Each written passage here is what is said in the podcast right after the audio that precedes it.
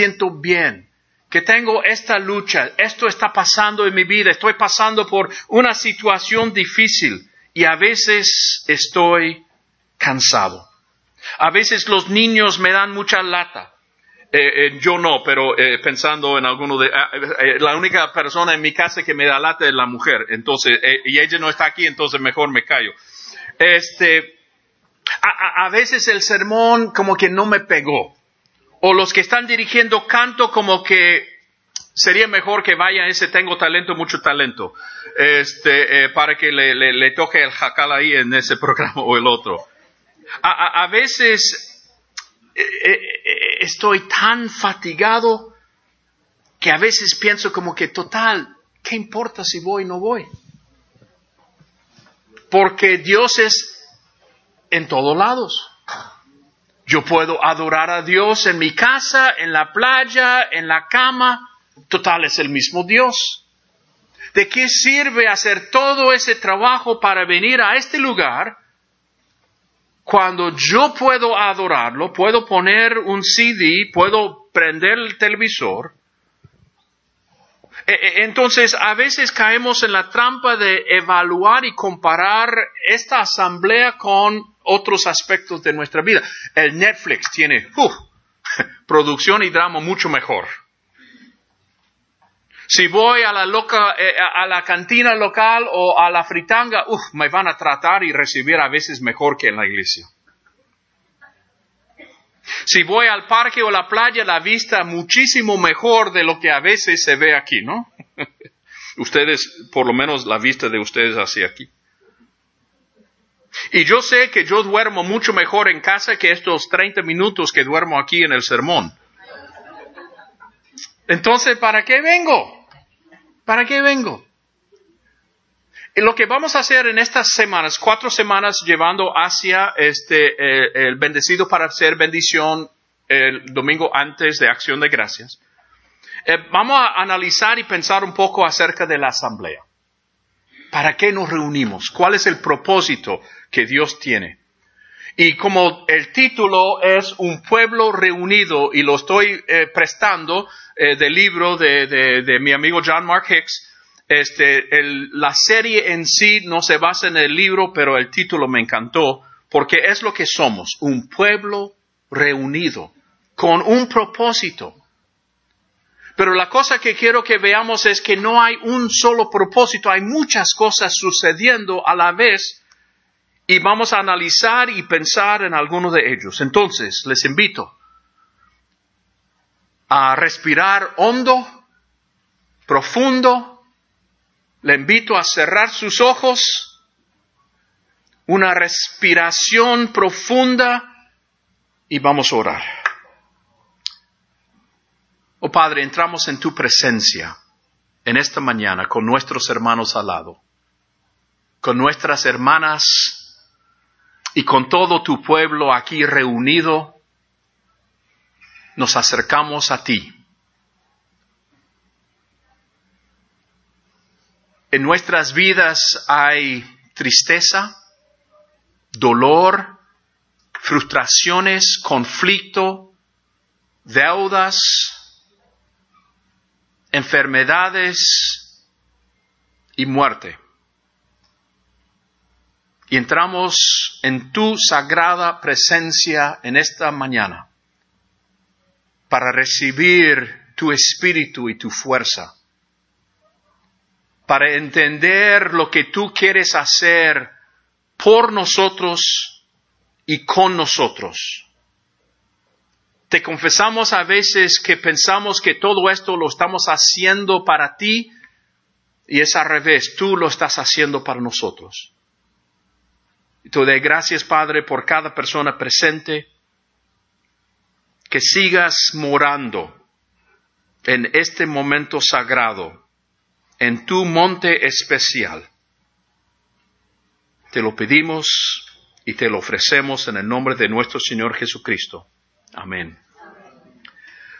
Como mencioné, vamos a hacer cuatro lecciones y son cuatro diferentes perspectivas de lo que está sucediendo en esta asamblea cuando el pueblo está reunido. Eh, hoy vamos a pensar en el aspecto para arriba, para decirlo así, donde nosotros nos acercamos a Dios. La semana que viene vamos a mirar eh, una perspectiva hacia afuera cuando pensamos en alcanzar a nuestros prójimos, amigos, eh, ese elemento evangelístico de la asamblea. El tercer domingo vamos a pensar en eh, cómo podemos edificarnos y, trabajar juntos para animarnos los unos a los otros. Y en ese mensaje nuestro hermano Paul Rowland, Pablo, este, lo va a compartir porque yo voy a estar afuera. Y después el último será cómo podemos enseñar y modelar lo que es importante para este pueblo reunido para nuestros hijos. Y de qué manera podemos enseñarles lo que es la asamblea para nosotros. Y para el día de hoy quiero enfocar en dos textos, los dos se encuentran en el libro de, Hebreos, si quiere ir buscando Hebreos capítulo 10. Lo que he visto entre las, iglesias de Cristo, muchos de ustedes vienen de iglesias de Cristo de otros, este, de otros países, algunos eh, eh, llegaron a los pies del Señor y, y formar parte de formar parte de esta iglesia aquí en Estados Unidos, pero en sí, en las iglesias de Cristo hemos tendido a ir por dos extremos.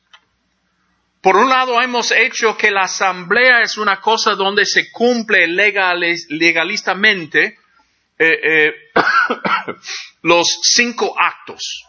Puede haber cinco y solamente cinco, no cuatro, no seis, cinco. y, es una mentalidad que analiza y dice, no, no, no, este es entre yo y Dios y ninguno de ustedes se meta entre mi relación con el Padre. A veces reconocemos el aspecto de la comunidad en la comunión, pero aún así es, yo estoy tomando la cena del Señor. Entonces, no hables, no cante, no haga nada, porque yo estoy concentrado en mi relación con Dios. Y hasta lo que es una comida se ha convertido en una cosa muy aislada y solitaria. Eso es un extremo. Por otro, y, fíjese el extremo, yo conozco iglesias de Cristo, hermanos, donde no se permite bautizar una persona en la asamblea porque no es uno de los cinco actos. Hay que esperar hasta la oración final para poder entonces bautizar a la persona. Digo, pero si, si esa entrega al Señor no es lo que todos deseamos, ¿cómo podemos decir que eso no es lo que agrada al Señor en su día, en el momento de la asamblea. Pero el otro extremo es pensar que Dios realmente no tiene nada que ver, es solamente para nosotros. Entonces yo quiero los cantos que me edifican a mí, yo quiero eh, eh, hacer las cosas como a mí me gusta, yo quiero que el predicador toque y hable de una manera que a mí me fascina y, me, eh, y siento una cierta edificación. Y hemos quitado a Dios por el otro extremo de nuestras asambleas. Y ninguno de esos extremos en sí es y nos da la perspectiva completa de lo que es la asamblea. Entonces vamos, por eso estamos pasando cuatro semanas para pensar en eso. Y vamos a comenzar en Hebreos capítulo 10. Si usted ha pasado mucho tiempo en la iglesia, conoce este texto. A lo mejor no de memoria, pero lo habrá escuchado. Y especialmente si usted falta algún domingo, es posible que lo vaya a escuchar cuando alguien lo llame o lo visite. Pero quiero destacar lo que el texto aquí está haciendo. El libro de Hebreos está argumentando y, y posiblemente fue un sermón y el predicador o el autor está diciendo que Jesús es mejor. Jesús es mejor que los profetas, Jesús es mejor que Moisés, Jesús es mejor que todo. Él es el mediador de un pacto que también es mejor. Y ese pacto y todo lo que el sistema que trae el nuevo pacto es muchísimo mejor. Y después de hablar de eso por diez capítulos, entonces hace un así que en versículo 19, capítulo 10. Y cuando vemos un así que, tenemos que preguntarnos qué, pues, está diciendo. Y está entonces con este texto y después el capítulo 12 que vamos a ver enseguida, está como resumiendo de qué sirve todo esto de que Jesús es mejor. Entonces vamos a leer versículos 19 en adelante. Oh, parece que las pilas están... Ahora sí. Ok, ahora sí. Bien. Esta es la nueva internacional. Así que hermanos, primero noten, hermanos. Está hablando a la iglesia reunida. Hermanos, hermanas, pueblo reunido. Así que hermanos, mediante la sangre de Jesús tenemos plena libertad para entrar en dónde? El lugar santísimo. Claro, para nosotros eso no significa mucho. Pero para un judío escuchando estas palabras, ¿sabe lo que significaba eso? Nadie entraba al lugar santísimo. Solamente el sumo sacerdote una vez al año y entraba y según la tradición, la Biblia no lo afirma, pero tenemos esta posibilidad porque ahí en los eh, escritos rabínicos lo, lo menciona, que cuando el sumo sacerdote entraba detrás de esa tela, detrás de esa cortina, hubo tanto miedo de que en la presencia de Dios iba a morir y nadie podría entrar para sacar su cadáver, por un año que ellos ataban una soga con un timbre y se llegaba a caer muerto y no se escuchaba mal la timbre, podían jalarlo por la soga. Una vez al año un solo hombre. Y ahora el autor dice, nosotros, hombres, mujeres, jóvenes, viejos, lindos, feos, sanos y enfermos, todos tenemos plena libertad para entrar en este lugar donde Dios se encuentra. Todos. Por el camino nuevo y vivo que Él nos ha abierto a través de la cortina, es decir, a través de su cuerpo.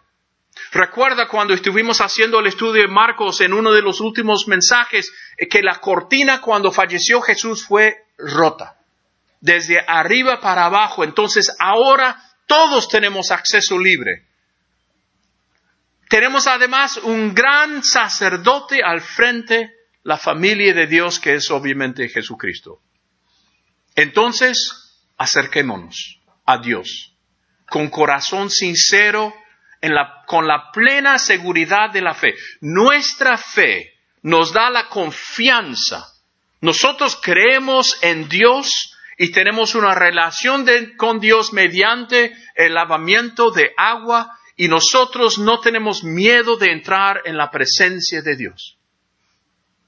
Yo no sé si usted fue criado con un temor, un miedo, un terror de Dios o a Dios. Pero lo que vamos a ver en capítulo 12 es que hay un contraste que el autor nos quiere poner uno es donde estamos tan llenos de terror que no nos queremos acercar. Y aquí el autor nos está diciendo que podemos acercarnos con plena seguridad que Dios nos va a recibir. Mantengámonos firme en la esperanza que profesamos porque fiel es el que hizo la promesa. Preocupémonos los unos a los otros o por los otros a fin de estimularnos al amor y las buenas obras. Vamos a hablar de eso en la tercera lección. ¿Hasta qué punto debemos estar estimulando, animándonos, edificándonos, fortaleciéndonos los unos a los otros en nuestras asambleas para poder entonces salir a hacer las buenas obras que Él quiere. No dejemos de congregarnos como se acostumbran algunos. Me imagino que en ese mundo, cuando el día de resurrección no era feriado, era complicado. Uno tenía que ir, ellos iban dos veces los domingos, a la madrugada y después cuando terminaba su día de trabajo. Y cuando eres un esclavo, eres un empleado, tú tienes que aparecer cuando te piden y el domingo no era feriado, las tiendas y todo no estaba cerrado. Bueno, hoy tampoco, en el día de hoy, pero por muchos años sí. Entonces algunos decían, pues, ¿para qué? Total, voy a, eh, voy a descansar mejor en casa. E, entonces dice, no dejemos de congregarnos, sino animémonos los unos a los otros con mayor razón ahora que vemos que aquel día se acerca. E, entonces nosotros tenemos acceso a la presencia de Dios. Tenemos confianza para entrar y no debemos desaprovechar la oportunidad porque cuando nos reunimos y nos congregamos, hoy el enfoque es que estamos acercándonos a Dios. Hay otros aspectos que vamos a hablar en las otras semanas, pero hoy quiero que quede claro eso. Estamos hablando de que en esta reunión, en este momento de asamblea, cuando el pueblo está reunido, nosotros estamos entrando en el lugar santísimo. Todos juntos. Todos juntos. El autor va a hacer una comparación en capítulo 12 que, va muy bien con lo que estamos viendo aquí en capítulo 10. En, capítulo 12 va a ser un contraste. Y de nuevo habla en términos plurales. Nosotros, ustedes. No habla de una persona adorando a Dios. Y lo que dice en capítulo 12 es que hay dos montañas uno de antes y la montaña actual. Y va a utilizar lenguaje que nos hace pensar en esas tormentas que vienen de los Everglades. Muchos de nosotros vivimos al oeste de la ciudad, no muy lejos del pantano ese. Y cuando se forman esas tormentas tan fuertes y el cielo se pone oscuro y, y, cuando vienen los truenos hasta que tiemblan los vidrios de la casa. Y yo no sé de ustedes, pero para algunas personas les llena de miedo. Yo soy medio loco porque cuando vienen esos truenos lo que a mí me gusta hacer es salir afuera para mirarlo.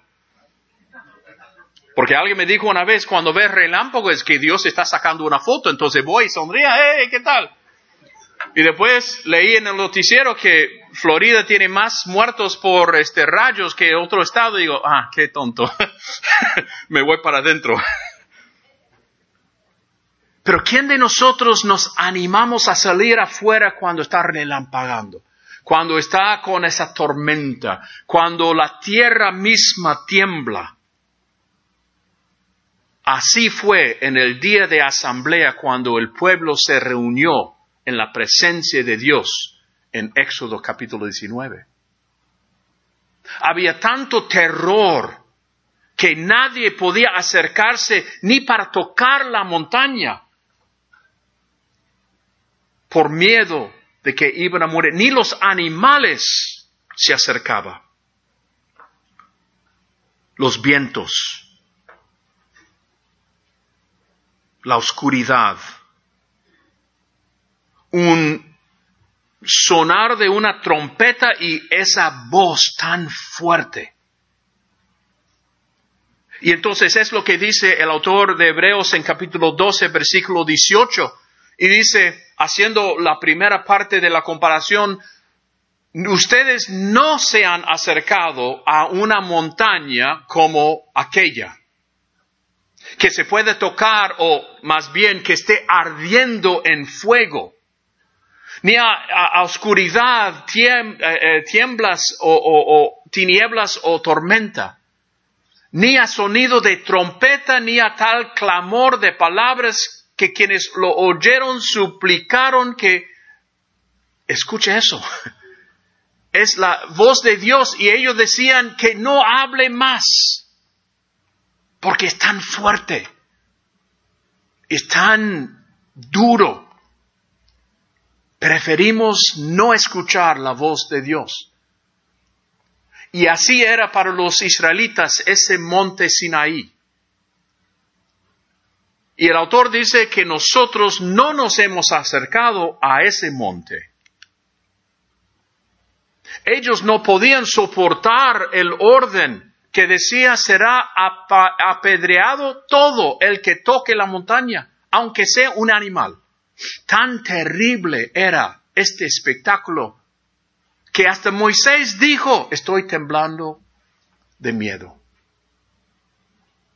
¿Puedes imaginar lo que sería tener una religión donde tienes miedo de acercarse a Dios?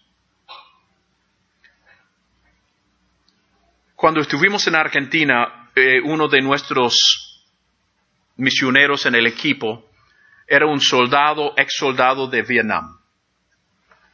Parte de su brazo había sido quitado, era un hombre un poco duro, estricto. Y ese hombre llegó a tener una niña. Una niña preciosa, tierna, como se espera que, de las niñas, ¿no es cierto? Y en un momento de nuestra reunión, él comenzó a llorar y dijo, tengo que cambiar. Porque parece como que levanto la mano tantas veces contra esta niña preciosa que una vez me acerqué la mano para acariciar su cabeza y ella como que se cubrió para protegerse. Algunos hemos tenido situaciones parecidas y padres duros. Los judíos vivieron con esa imagen. No es la única imagen, pero era una imagen en el día de asamblea, cuando se acercan al monte de Dios, tiembla, terror y miedo. No nos hemos acercado a esa montaña. Nosotros, en versículo 22, por el contrario, nos hemos acercado al monte Sión, a la Jerusalén celestial, la ciudad de Dios viviente se han acercado a millares y millares de ángeles, a una asamblea gozosa, a la iglesia de los primogénitos inscritos en el cielo. Y no estamos hablando de cuando muera, estoy hablando, y él está hablando de cada vez que el pueblo se reúne. Hoy estamos en ese monte santo. Hoy estamos en la presencia de Dios en su ciudad santa. Y no solamente estamos nosotros aquí, a veces miramos las sillas vacías y pensamos, ay, pero qué triste. Pero en estas sillas y volando por todos lados están todos los millares y millares de ángeles. ¿Y qué dicen los ángeles? ¿Qué dicen los ángeles en la presencia del Señor? Santo, santo, santo es el Señor Todopoderoso. Y cuando yo levanto mi voz, que a veces no suena muy bien, la voz de los ángeles es más fuerte que la mía y lo que Dios escucha son sus alabanzas. Puedo esforzarme para cantar mejor y no hay ningún problema en eso. Pero en ningún momento debo pensar que si no canto lindo, que Dios me rechaza. En ningún momento debo pensar si yo me pierdo en el mensaje que Dios me rechaza. En ningún momento debo pensar que si un hermano eh, deja caer el plato o, o deja caer algo o que no hace el mensaje tan lindo y bueno como a veces pensamos que debe ser, en ningún momento debemos pensar que Dios nos va a rechazar. Porque Dios está escuchando no solamente a nuestras alabanzas, sino las alabanzas de toda la asamblea en el mundo entero por todo el tiempo pasado, presente y futuro. A todos los que tienen sus nombres escritos en el libro de la vida. se, se han acercado a Dios, el juez de todos, a los espíritus de los justos que han llegado a la perfección, a Jesús, el mediador de un nuevo pacto, a la sangre rociada que habla con más fuerza que la de Abel. Nosotros hemos llegado a la presencia de Dios. E, e, entonces, cuando yo entro, lo que encuentro es la santidad de Dios, pero transformada. La razón por la cual el monte Sinaí era tan terrible era por la santidad de Dios.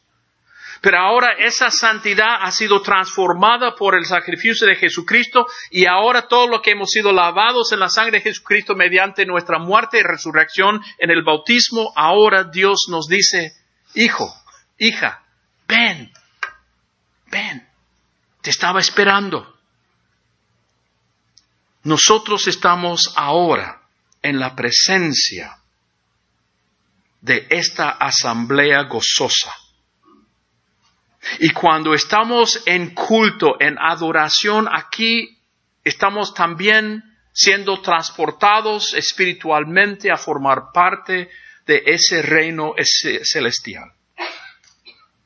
Cuando nos acercamos a Dios, llegamos a la nueva Jerusalén.